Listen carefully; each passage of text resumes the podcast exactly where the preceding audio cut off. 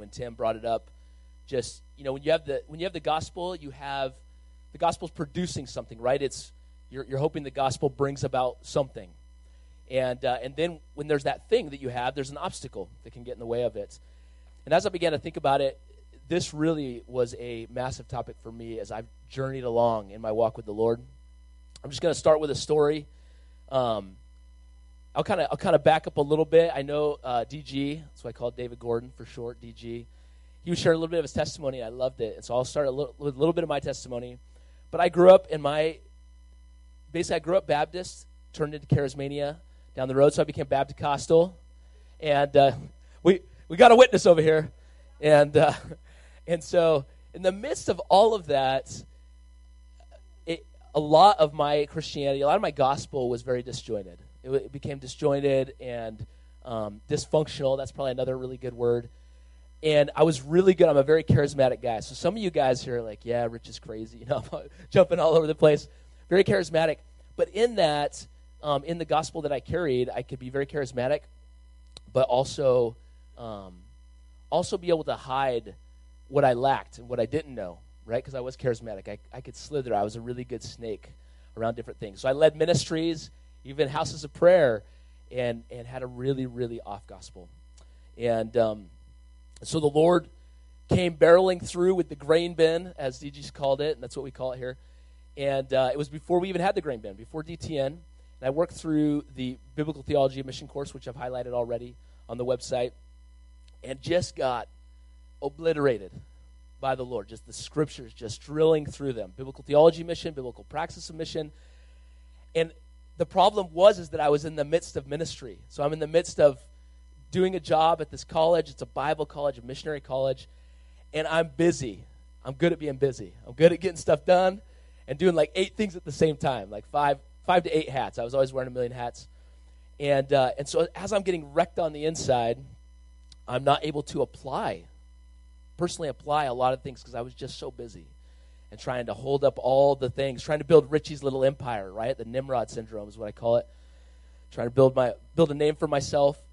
But in the inside, like the Lord's just really ripping me apart. So anyway, make a long story short, Lord eventually removed me from that position and allowed me to humble my heart, like David just talked about. And uh, shortly thereafter, met this incredible man that provoked me a ton by the name of Tim Miller and uh, he showed up on Bethany's campus shortly after all of that happened. And um, and so so after that, I, we ended up our family lived with the Miller family in two different scenarios, two different houses, and uh, man, that was crazy fun, good times. And uh, we we love we love the Miller family, very very close to them. And my wife is so thankful to be here and get to hang with Emily Miller and all the kids love each other and and so, in the midst of that first season, the first house was in Duluth, Minnesota. We lived in this big Victorian house, hardwood floors. We would pray throughout the week. So we have these times in the in the basement. There's three levels, so I got pretty skinny through that season because I lived on the third level. I was going up and down, and um, but we'd have this time in the basement level where we would just pray and have time of prophecy for each other, encouragement, strengthen each other in the gospel. So my gospel had been radically taken from this dysfunctional gospel to just this streamlined, for the first time, clarity, as David talked about, right? Just needing clarity in the gospel. The Lord was just clarifying the gospel to me. And the Lord spoke to me and my wife. And uh, it was awesome. Tim and Emily, we just prophesied over each other. In the midst of this, the Lord really spoke to us multiple places. So we, I remember the Lord spoke to us one place, and we're like, all right, maybe we're supposed to go there. And then we had the next week, we had a time of prophecy, and the Lord spoke another place. We're like, well, Lord, weren't we supposed to go there? Like, what, what about this? You know, next week another place came up. What in the world? So long and short of it is, is we finally realized that we were supposed to get some type of RV or travel trailer and travel to these places. And so had no idea how to do that. Didn't grow up with any RVs. My parents loved staying at home. Hey, mom and dad, if you're listening. Um, so I, I, didn't grow up with any of that stuff. So it's like, you know, that's that's a big learning curve going to the RV world. But but we were able to we were able to borrow a travel trailer from a friend of ours. This horrible old travel trailer, uh, but it was awesome. I'm so thankful. Thank you, Ken, for letting us borrow that. And uh, and we began to travel, and we traveled from place to place. We just prayed, heard from the Lord as to which of these eight places the Lord had spoken to us ultimately. which one to go to first, which one to go second, third, and we just traveled to all eight of these places with our travel trailer. And each place we would land and be like, Lord, what do you want us to do? How do you want us to minister? And just praying and listening. And, uh, and so there's a lot of stories that could come from that. But the bottom line is, is at the end of that, we knew. So we're coming to the end of it. It's pretty exhausting. You know, you're, you're traveling from place to place with three kids. When we would drive thousands of miles, we had three kids. I mean, we, we have our truck here. It's the same truck we pulled our trailer with. We've actually had two trailers now.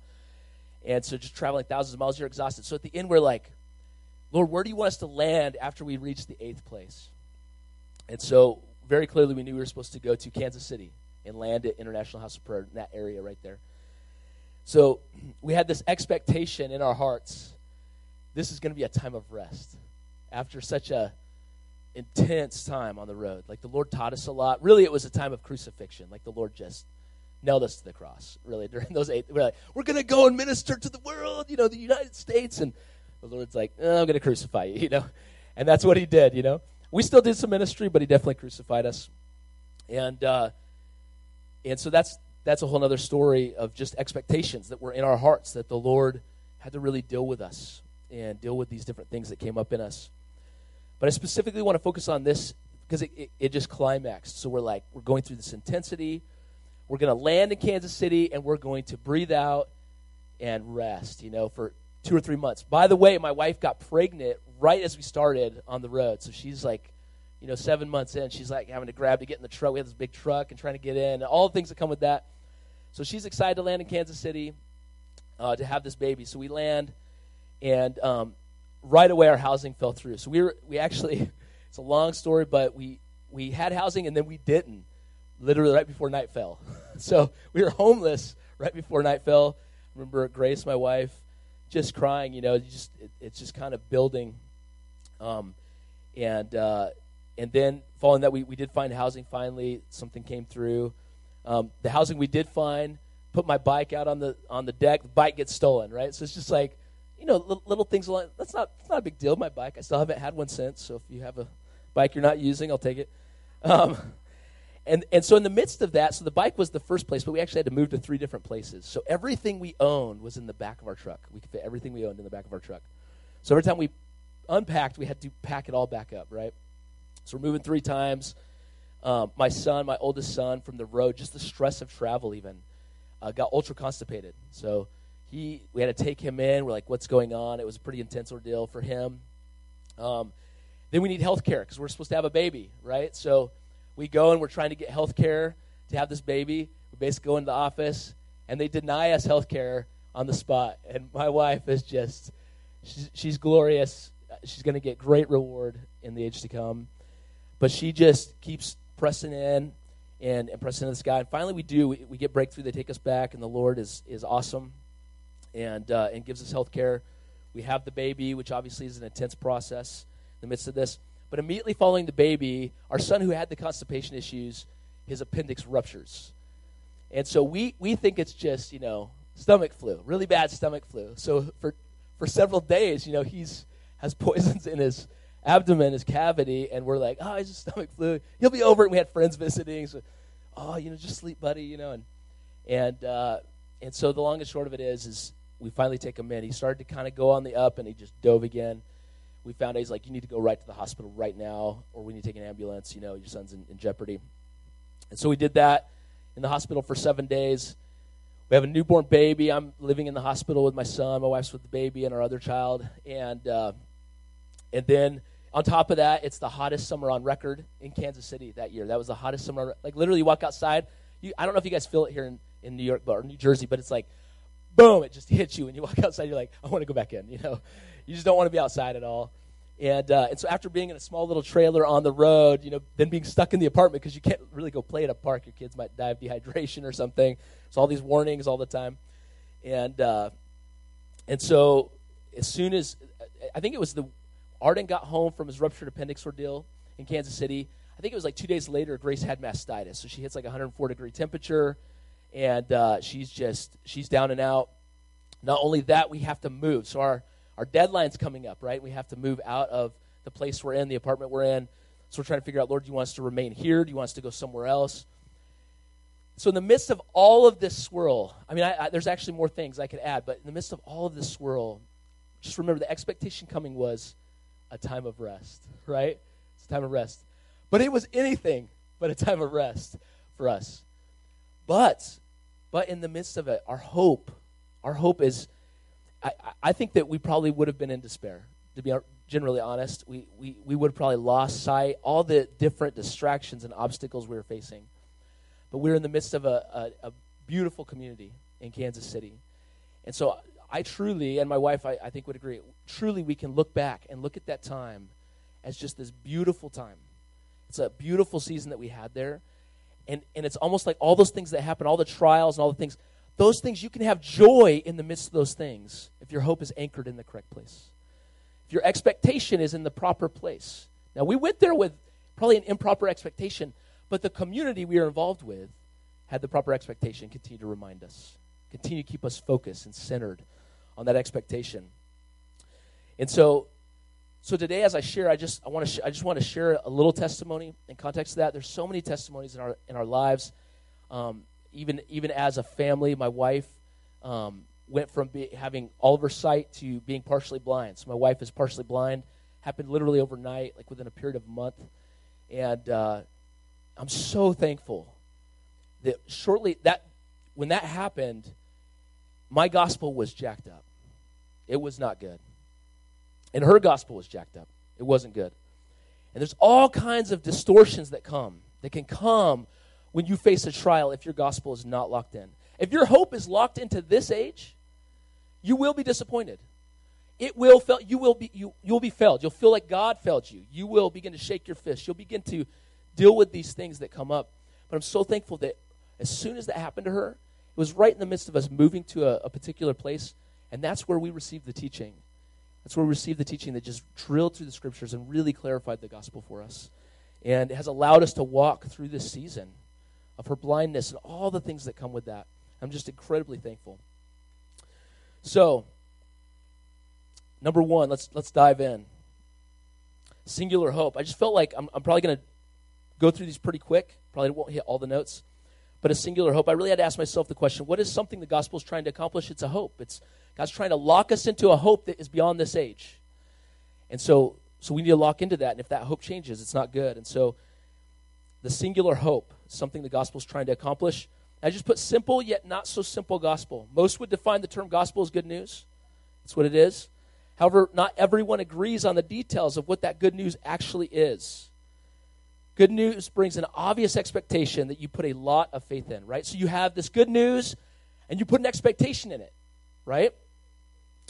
And life choices are made on that expectation.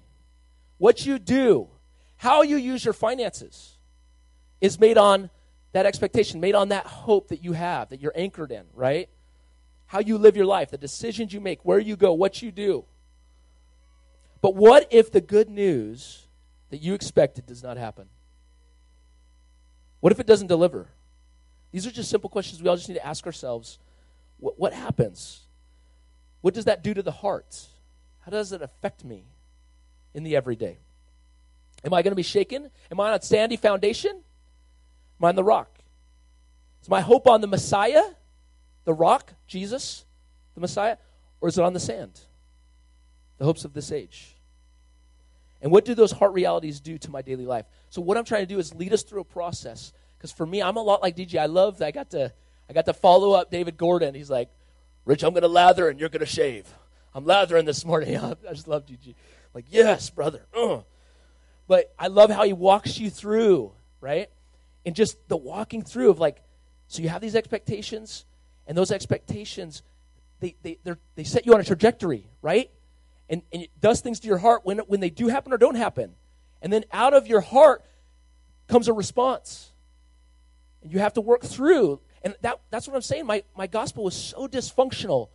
So I would remember, I would just, you know, healing and these subjects, these big subjects, I would just skirt around them or I'd say what the person wanted to hear. Because I really didn't have a solid gospel.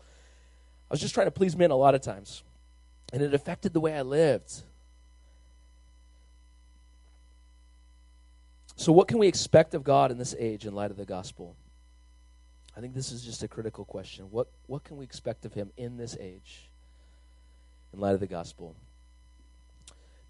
DG kind of hit on this. Clarity of the biblical gospel defines the expectation and then steers your faith. And out of that, this is basically re summarizing what I said. Out of that, you make decisions and you live your life. With that clear, you actually become equipped to run the race successfully in this evil age of death. The default is to sojourn instead of put down roots in this age. The vision becomes clear and keeps you on track. So, so when you have a hope that is anchored in the age to come, guess what? You sojourn now, right? You're sojourning. You're like Abraham, right? You're, you're kind of passing through this age to the next because your eyes are set on the next, right? set your eyes on, on what's to come. When those are aligned with reality, you're actually equipped to run the race that you're actually running. Okay? Hebrews 11. These all died in faith without having received the promises, but they saw them from a distance, greeted them, and confessed that they were foreigners, temporary residents on the earth, sojourning. I'm going to jump to 1 Peter 1. Blessed be the God and Father of our Lord Jesus Christ, the Messiah, by whom we have been conceived anew because of his great mercy into a living hope through the resurrection of Jesus the Messiah from the dead. An inheritance that will not fade away or decay, who through faith are being protected by the very power of God for a salvation set to be revealed at the when? At the end of the age. Salvation set to be revealed when? At the end of the age. End of the age, on account of which you rejoice. Even though now for a little while you may have had to suffer grief and heartache amidst trials of various kinds so that the authenticity of your faith, far more precious than perishable gold, though even, though, though even with gold, it is through fire that is purely that, that its purity is determined, may, may be discovered, resulting in praise and glory and honor when Jesus the Messiah is revealed. The Messiah you love, even though you haven't seen him, in whom you are placing your faith, even though you don't see him now, and so rejoice with a joy inexpressible and full of glory, receiving in return the, the goal of your faith, your salvation man, this I have this somewhere else in my notes, but the anchoring of my salvation is so critical. This scripture I just worked through with my kids. I don't know, it's probably been a year now. We just kind of work through different books of the Bible. To be able to have joy, joy in the midst of trials. You, you have to set your eyes like like flint on that thing, on the hope, right? There are so many things in this age seeking to reset our hope and all these other things. But I'm telling you, as the end of the age approaches and trial comes and hardship is upon us, we have little trials now. Like what I just shared with you, little. Right? If I can't have joy in these little daily things, somebody cuts me off on the road, or what, whatever it is, there are so many things. If I can't have joy in that, man, I need to cry out. I need to cry out for the Holy Spirit to give me grace. Like, I, the thing that's going to testify to those around us is having joy in the midst of the trials. Setting our eyes, our eyes are so set. We have practiced and we're constantly doing. I, I have this somewhere else in my notes too, but we, are not graduating from the gospel. Oh, I've graduated from the cross uh, you know, yeah, the end of the age, you know, it'll all work itself out, you know, I, I just want to do something for the Lord now. Well, set your eyes on the prize, and you will do something for the Lord. You will be a living witness. Because when trials come upon you, guess what? You will have joy. You'll be able to keep a smile. You'll be able to, it, it hurts. It's a, it's a struggle. I'm not going to like completely, it, it's a struggle. I've been through many, many struggles. But man, we can set our eyes on the prize. If we can if we can keep it real and not a fairy tale, right? Everyday things. I can check the news for five minutes, and guess what? All of a sudden, the day of the Lord is a fairy tale. Right? I go play a video game, all of a sudden, day of the Lord's not real. It's just, yeah, I talk about it, but, you know. And the, the whole thing we've been talking about here, right, is living it. Like when I live it, that's actually when the gospel penetrates the hearts. Like people see the Holy Spirit's grace upon my life, and they're ministered to, convicted, provoked, and brought into, hopefully, the gospel of Christ crucified, and I see them at the day of the Lord. They're part of my inheritance. That, that's the joy. I want that. This life's but a vapor. We have to live for that. Our response to trials quickly reveal where our expectation is. Words are easily spoken, but faith's genuineness is revealed in the trials. Is our joy anchored in this present evil age and what it can give us and our comforts? Or is it anchored in what was promised long ago and yet to be revealed? Are we patient as we eagerly await the realization of the hope that will not disappoint? Or do we gaze at what gives me pleasure now and set our hope on that? The, I'm just, the thing in, in preparing for this session for me was like the Lord's just like ask a ton of questions. I don't have I'm not going to answer all the questions, but I'm just asking the questions so that you can ask yourself the questions and hopefully let the Lord speak to you. Some may ask, what is so bad about setting our hope and faith on safety, comfort, and good things in the present? Potentially everything. It could end you in a lake of fire. I I don't know how many times I've had people tell like people tell me this as we've traveled. We've traveled all over the U.S. Hopefully, following this conference, I'll maybe make it to Maine. It's the last state I've never been to Maine. It's the only state I've never been to. So maybe we'll make it to Maine, right? But we have traveled a lot of miles. We have seen a lot of ministry models, right? DG was talking about the models. We've seen a lot of prayer sessions. We've seen a lot of this, a lot of that. We've seen a lot of believers. We've seen broken believers in, in RV parks, right? We've seen totally lost people, all those things. But this this is one of those things that as as I begin to preach the gospel to, to a lot of people, because you know ninety percent of U.S. says they're Christian. It seems like you know, are you Christian? Yeah, I'm Christian. You know, but then their life doesn't model it, right? So as I'm preaching it, they're like, well, doesn't God want me to be happy? He does in the age to come, right? Doesn't He want me to have comfort and He wants to take care of me? Yes, He'll take care of you in the age to come, and He'll take care of you now through trials. right? To get your heart ready so you can be with Him, so you don't burn lake of fire. Right? You don't have to convince the depraved human heart to be self preserving. It wants to do it, it wants to go that way. It's searching for excuses to justify that type of behavior. But when the Spirit seeks to lead you in a way that is doesn't lean towards your self preservation, Will your heart be ready to listen and obey with simple devotion and faith? Right? The good news of the gospel is not self preservation in this present evil age. It's not what the gospel is. That's not what the good news is. That expectation will leave many in terror at the day of the Lord. Right? What, what if the, I'm praying, oh God, me and my wife are praying, and the Lord says, go and camp out in California. Just camp out for a few months right? Lord tells us to do this and provides housing thanks to a, a, phone call from Tim. And we are kind of camping out with 36 goats, you know, about eight chickens, and a bunch of we're stewarding this property. And we have black widow spiders all over the trailer we're living in that has, doesn't have any water or gas or anything. But Lord, don't, don't you want me to enjoy this age? Like, you want to take care of me? No, the Lord wants us to be a living witness in the midst of this evil age so that others come to the knowledge of him and we see them on that day.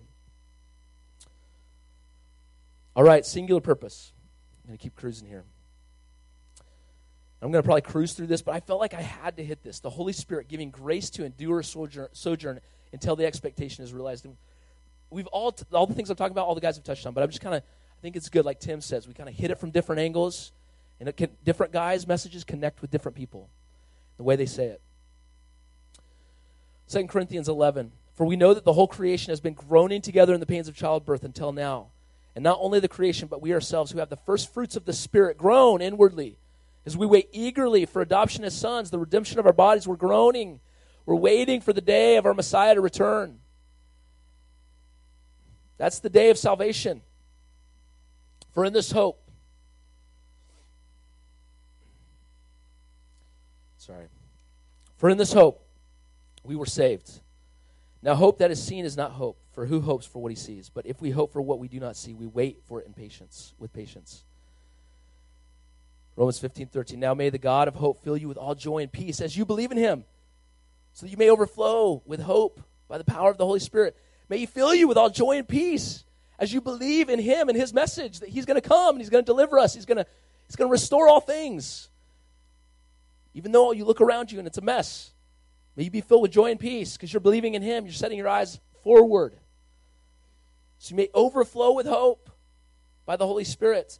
This has been probably one of the most critical pieces of the puzzle for me. When I was so dysfunctional and disjointed, this was the thing that kind of locked in everything else was the Holy Spirit and the purpose of the Holy Spirit. Because for me, when I was in my Baptist roots, the Holy Spirit just shows up at the end, right? Boop! And he like waves and we all go up. In my charismania, the Holy Spirit came in, he would just like wave a magic wand like a fairy, and it was like a cherry on the top. Wow! You know, get awesome times. And it was like, that's all the Holy Spirit did. It was like, you know, for the glory of God. You know, yeah, it is for his glory, but the Holy Spirit was given to us. I just want to make it really clear. The Holy Spirit was given to us so that we arrive at the day of the Lord right with him. And we are resurrected unto life. That's it. So he does it through healing, right? So he heals somebody, and the healing does what? It points everybody to the day when our bodies are raised from the dead and they're whole. It's saying, hey, don't forget, that day's coming where all things will be restored, and I'm going to restore your body too. So set your faith and hope there. Right? But then there's other times where the Holy Spirit leads you into the desert like he did Jesus to fast and be tempted. Holy Spirit led Jesus there. You know, like he leads you places to to, chase, to buffet you and get you ready, right? To deal with you. The Holy Spirit was given as a gift to get us to the end, full of faith in the Messiah's coming. He strengthens us to live according to his coming. It is the Spirit who gives the grace needed to help us endure well. Follow the Spirit, not the flesh. I'm going to go ahead and skip that. That pretty much sums it up. Follow the Spirit. Don't follow your flesh, right? Don't glory now. Don't comfort now. Don't put your hope in now. Basically, it. put it in then. Number three, barriers to biblical hope. So obstacles keep our eyes from looking at the finish line, right? You kind of hit on this? You got these obstacles. The, the, the Olympics, you got these hurdlers, right? And they're running, and they're jumping. They're, they're trying to jump. So they're trying to jump this hurdle, and, and they're taking their eyes off of where? The, the finish line, right? They got to focus here to jump the hurdle, right? So we, we want to keep our eyes set on the finish line, do our best to do that. The obstacles to the gospel will always, always, always seek to set our sights on this age seek to set our sights on right now. Right here at our feet. Self preserving, self absorbed, me mode. They'll, they'll seek to do that. This, this next point, credit to Jeremy.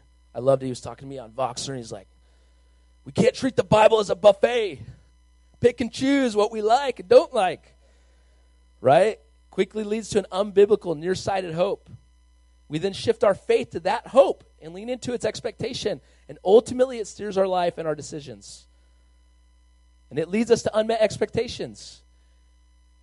Man, this is this is one of those the, the things that helps us hurdle, right? Is is having having biblical literacy, not being biblically illiterate. We can't just pop in, and that's what I did for years and years and years. And that's why I was so disjointed, right? I was just trying to make some cool ministry phrases so everybody could pat me on the back and go, "Good job, Rich." You know, no, don't do it. Don't use it as a buffet. I just kind of pluck scriptures and do whatever I want with them. It's a sober thing. The word. That disappointment, the disappointment that can come from these unmet expectations, these false hopes that we, we put we put our hope in, can be dangerous obstacles to the gospel continue to go forth in that person's life. It hinders faith, and lack of faith does not end well at the day of the Lord. So I just want to want to say this. I've had I have so many situations I could talk about where individuals have children. Those children get cancer. Right? And there's a certain paradigm, there's a certain hope that they've heard from, from pulpits. And that hope disappointed them. And you know what they want to do? They want to shake their fist at God. Forget you, God even though they walked 30 years of their life saying, I, I'm a disciple of Jesus. Peace out. God, I don't want anything else to do with you. You know why? Because their hope was set in the improper place. It was set in now, and guess what? It didn't deliver now. They were disappointed. God can heal, God will heal. He does heal.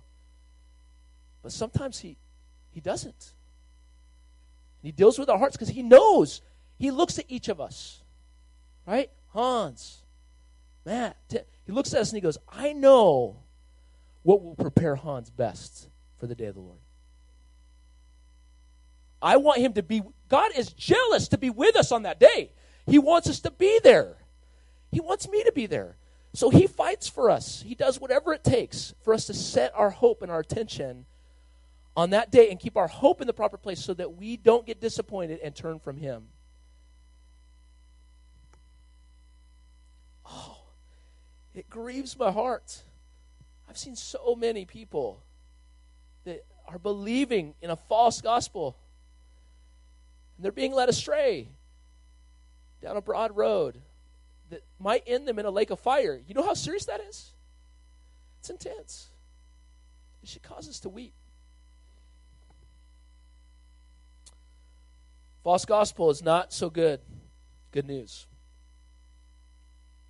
2 Corinthians 11. For I am jealous over you with a godly jealousy, because I have promised you in marriage to one husband, to present a pure virgin to Christ. But I fear that, as the serpent deceived Eve by his cunning, your minds may be seduced from a complete and pure devotion to Christ. For if a person comes and preaches another Jesus whom we did not preach, or you receive a different spirit which you had not received, or a different gospel which you had not accepted, you put up, you, you put up with it splendidly. Or let that not be us. Help us keep pure, simple devotion to you when the hope shifts away from Jesus as the coming Messiah and creates a different Jesus that causes us to put faith in ourselves, making us our own Messiah, bringing the kingdom, we're in big trouble. It muddies the waters that simple devotion seeks to keep clear.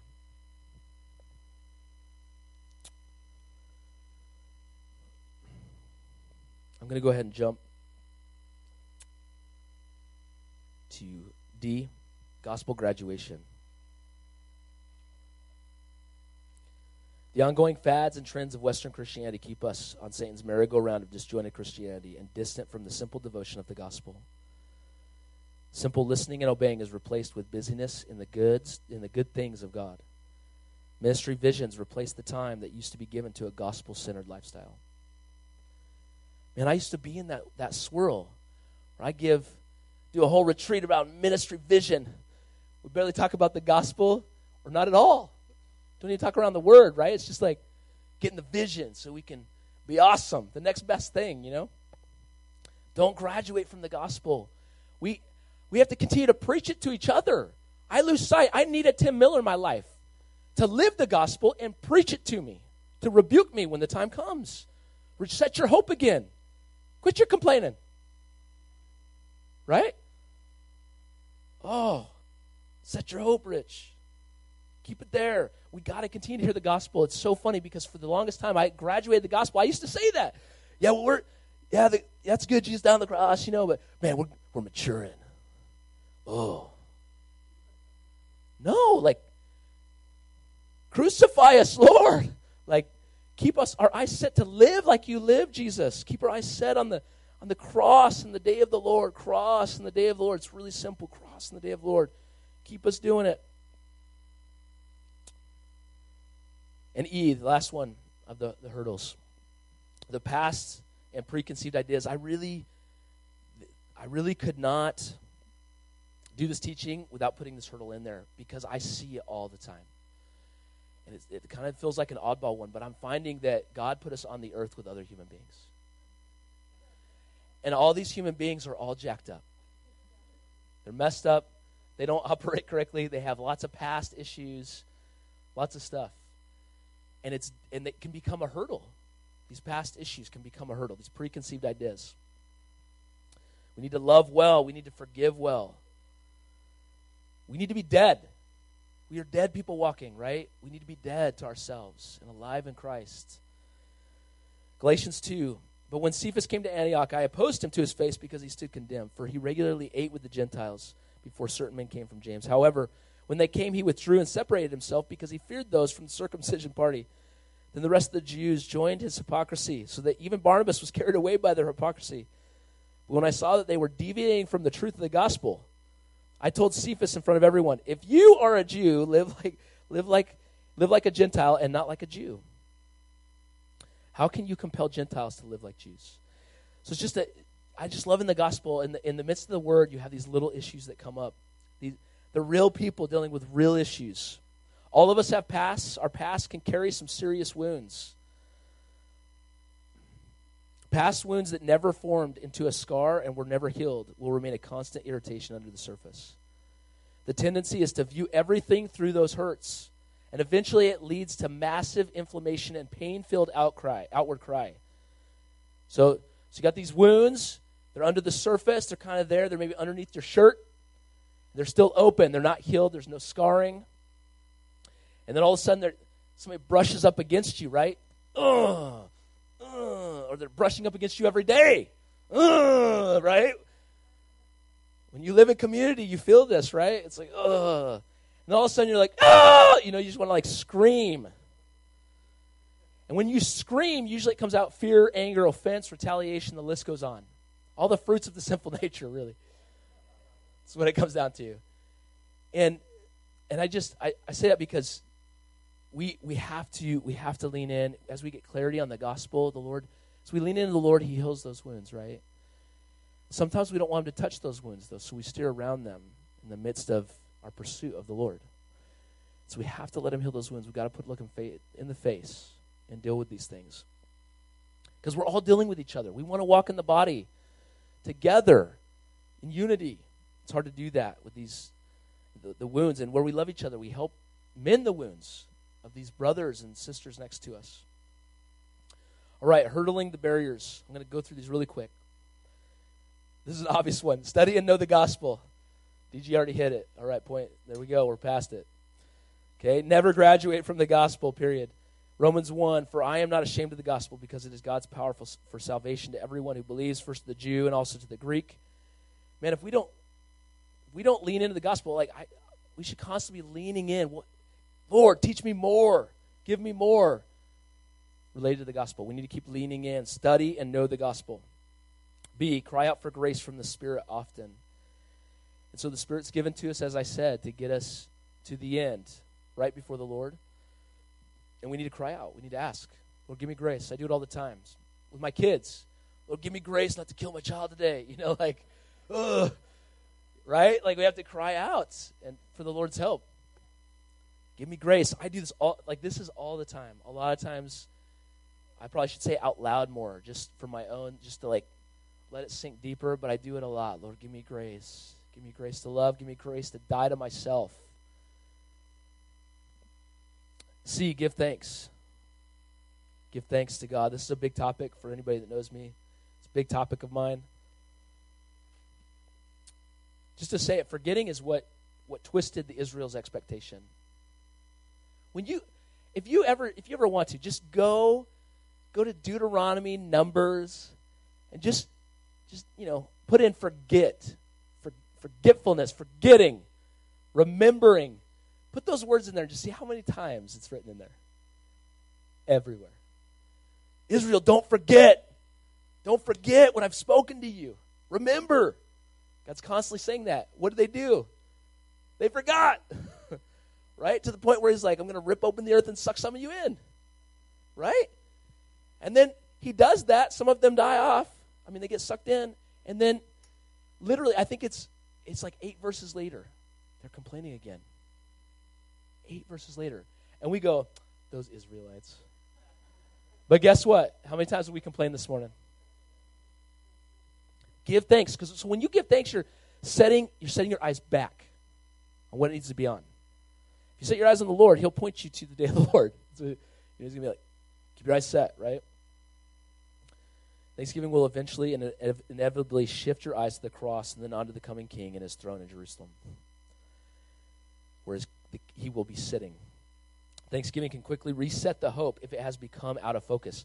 So this is this is my number one go-to a lot of times. I cry out to the Holy Spirit, and then I, Holy Spirit, give me something to be thankful for. What can I? the Lord can He can dig me deep where I'm weeping by the end in the midst of Thanksgiving. And D, sing the scriptures. I'm just going to jump there.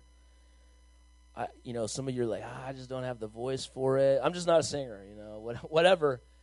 Man, just sing the scriptures. They did it in Is, you know Israel's day. You know, back in the day in the Old Testament, they sang the scriptures.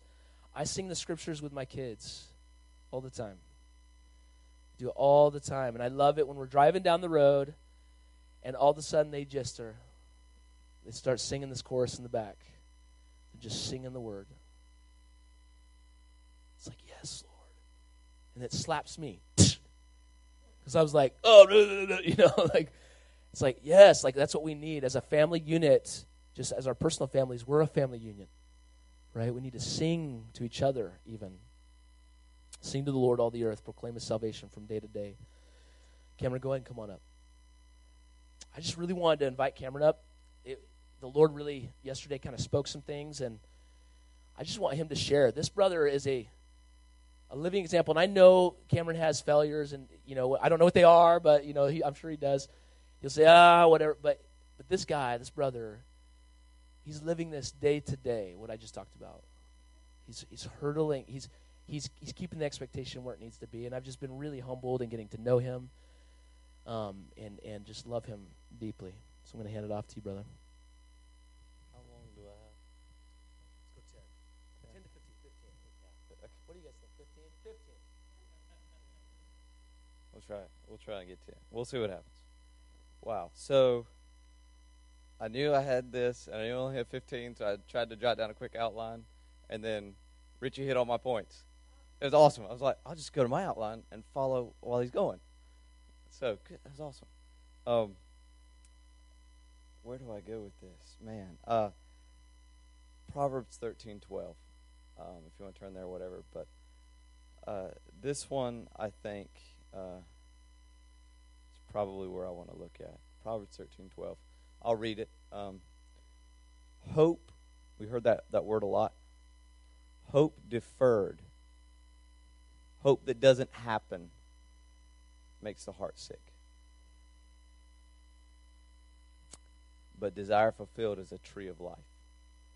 And we could get into the second part for sure. Well, I think we have to, but hope deferred, a hope that doesn't happen makes the heart sick. Quick testimony from my end. Um, came up, came to the Lord through uh, because I had a wonderful mother and a great uh, kindergarten teacher who preached the gospel to me, and uh, I, was very convicted even at five years old. Came to the Lord, was zealous. Then uh, as I got older, got into teenage years, started to drift a little bit, and uh, found myself addicted to the world, whatever. Uh, six. Let me back up. I had a diving accident that put me in this wheelchair five years ago. So this is before wheelchair. At 16, the Lord brings me to Himself in a mighty way. Um, I was in the Baptist church, then ran into these uh, Messianic Jews who were charismatic. So I just got well rounded. I was like Baptist and then charismatic Messianic Jews. I'm like, I don't know anything about all this, but let's do it. You know, I'm, I'm that Baptist. That was cool, but this is awesome. So I'm in a synagogue and praying in tongues. This is great. So I, I'm, you know, you know, I'm just, uh, I'm, I'm loving the Lord, and so they're always pointing to the scriptures and that they're like on fire for God, and um, I just, I was like, Lord, I, I love this zeal. I want this. So I get into the scriptures and, and really start pursuing this relationship with the Lord, and my life is completely changed. But, and God is so merciful. Oh my gosh. Um, what the, these people became my spiritual parents. And what they were bringing me up in was very much faith healing. And, you know, the name it and claim it. And those type things. That if you have enough faith, you'll be healed. God is not one who wants anyone sick. Isn't one isn't one that he wants to bless us now. It was all like Richie mentioned, hope now. This is before the wheelchair. So I'm getting I mean, I'm kind of teacher at heart in some ways. So I get knowledge as like I get it. It's like I, I want more knowledge. So I'm just feeding myself these things. I turned 18, just on fire for the Lord. I really was. Um, didn't have a whole paradigm of a lot of different, you know, church stuff. I just knew what I was taught and didn't know all the theological words of, you know, all this stuff. But I turned 18, and I'm like, Lord, I want to go into ministry. I don't know how. I don't know where you want me to do this at. Um, I was actually going to end up on Bethany campus because a college was dropped in my lap, but I never got to go. Packed for college, wanted to go into ministry, was leaving on a Monday, but the family decided let's go on one more family vacation before Cameron goes off to college. So we go to a lake in North Carolina. I'm from North Carolina. And um, at this lake, day two of the of the vacation, I have a diving accident. I break my neck, and I'm immediately completely paralyzed. Under the water, completely cognitive, but cannot swim up. What kicks in? What kicks in? You you automatically go to what you have your hope in. I have my hope in the Lord, and I began to pray. And there's a lot of stuff that, that happened I could I could go into. But when I was pulled out of the water, I began calling on the name of the Lord for healing right there, automatically, quoting healing scriptures.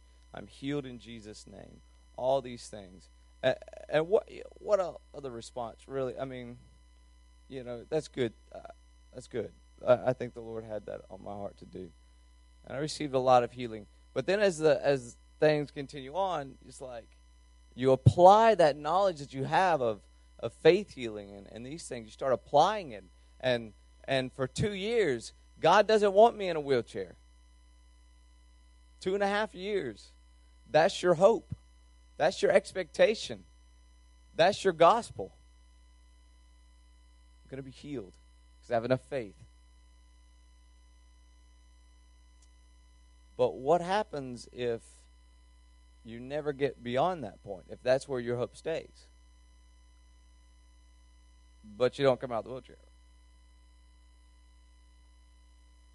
Hope deferred makes the heart sick.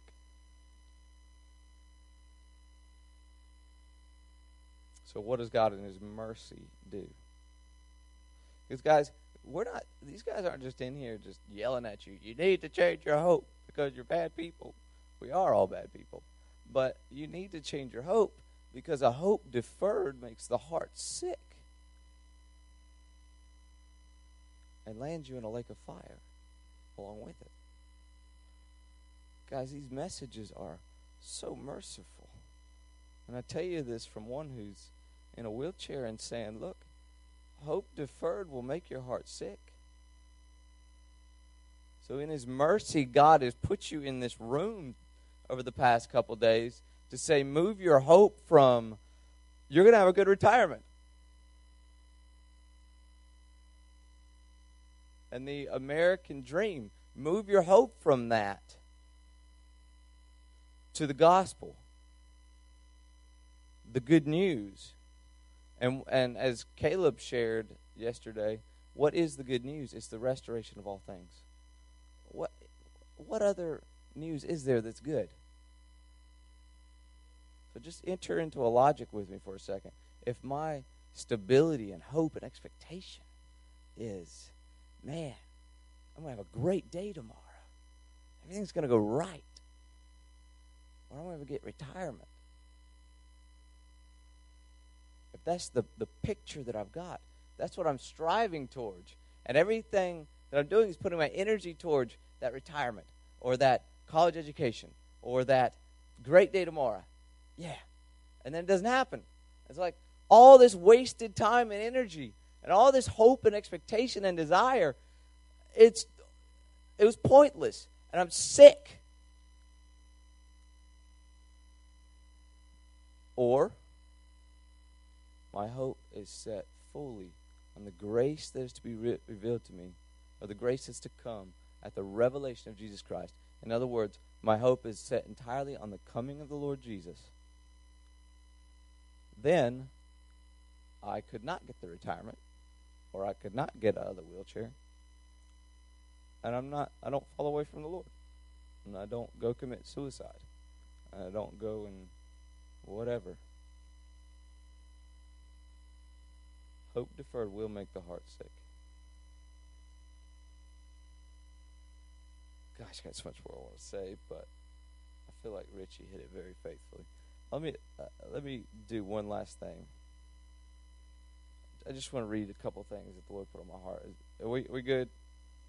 Okay. I want to change something from just okay. I'm ready for I'm ready for suffering. Yeah, let's do it. Okay? It's not just a prepare your mind for action. That's that's part of it. Prepare your mind for action because it's coming. I want to move it beyond just that though to a rejoice in suffering. So hope is a picture of a future reality that you desire to come to pass. Like I want this thing in the future to come to pass. And if I have faith in that picture, you begin to work towards that desired picture. Okay? So, if the picture that you desire is a grand resurrection, a grand resurrection, then, and then Jesus comes along and says, Look, the more you suffer, the more grand your resurrection is going to be. Then I suffer, I'm like, Woo! Does that make sense? It's my desired picture that I want to happen is a grand resurrection. So I can bear the cross with joy. Because I know that, oh man. But if my desire is just retirement, then I, the bearing of cross, I'm not going to have any joy.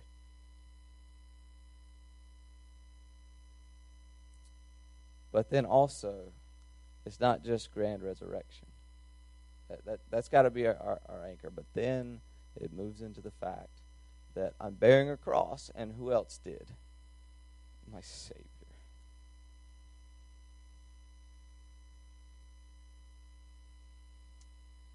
Uh, Philippians 1 27 through 29. I'm going to read it. Only conduct yourselves in a manner worthy of the gospel of Christ Live as if I want a grander resurrection. So that whether I come and see you or remain absent, I will hear of you that you are standing firm in one spirit, with one mind, striving for the faith of the gospel, and no way alarmed by your opponents, which is a sign of their destruction, with the sign of a destruction for them, but salvation for you, and that too from God. And this part, let me just let me just stir you up to this for a second. For to you it has been granted for Christ's sake, not only to believe in him, but also to suffer for his sake. It's been granted to us to be like Jesus. And as I meditate on his scarred face, I can say, Lord, I love him. I want his scars. I love him. Let me read one paragraph, uh, and then I'll stop. Um, I won't tell you who wrote this, but uh, it it just it speaks to me a lot. Just tune in. It's a little bit long, but not too long. I'll try and read it really charismatically. There is a mystery hidden from the beginning of the ages. This mystery is a narrow road, and few find it. Had the rulers of this age known this mystery, they would not have crucified the Lord of glory. This mystery, when walked out, looks like a man who found a treasure in a field so wonderful that he buried the treasure again and sold all that he had and bought that field where the treasure was. It's like a man who found a pearl of such great worth that he sold all that he had in life to be able to obtain that pearl. When spoken about, this mystery is not understood by some. By others, it's received with joy, but then turned away from when the mystery actually begins to happen. Some don't walk in the mystery because of the cares of this life or the deception that riches in this life are worth anything or they desire other things above what this mystery leads to. Some, however, hear the word of the kingdom and understand, and by God's grace bear fruit unto eternal life. What is this mystery? It is that through many tribulations we must enter the kingdom of God. That's the mystery.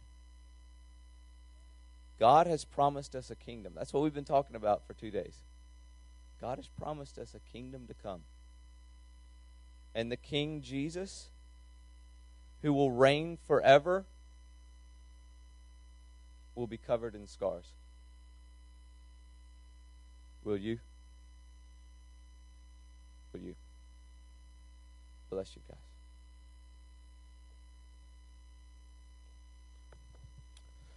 Awesome. Let's pray. Lord, I just, God, we commit, we commit ourselves to you. Lord, we want to be raised on that day with scars just like you. Lord, we want to endure well. Holy Spirit, we ask right now that you come and give us grace. Lord, I thank you for the example of Cameron, that every day he suffers in ways that we cannot even imagine. all the little things, God, that he has to go through, we take for granted, Lord. Lord, I just pray, Lord, that we would suffer well, God. Lord, let us be an example to each other. Let us provoke each other. Keep our hearts from complaints. Lord, keep my heart from complaints. Forgive me, Lord. Set our eyes on on your cross, the example you gave us, God, and we set our eyes, Lord, set them on the day that is coming, our glorious inheritance. In Jesus' name.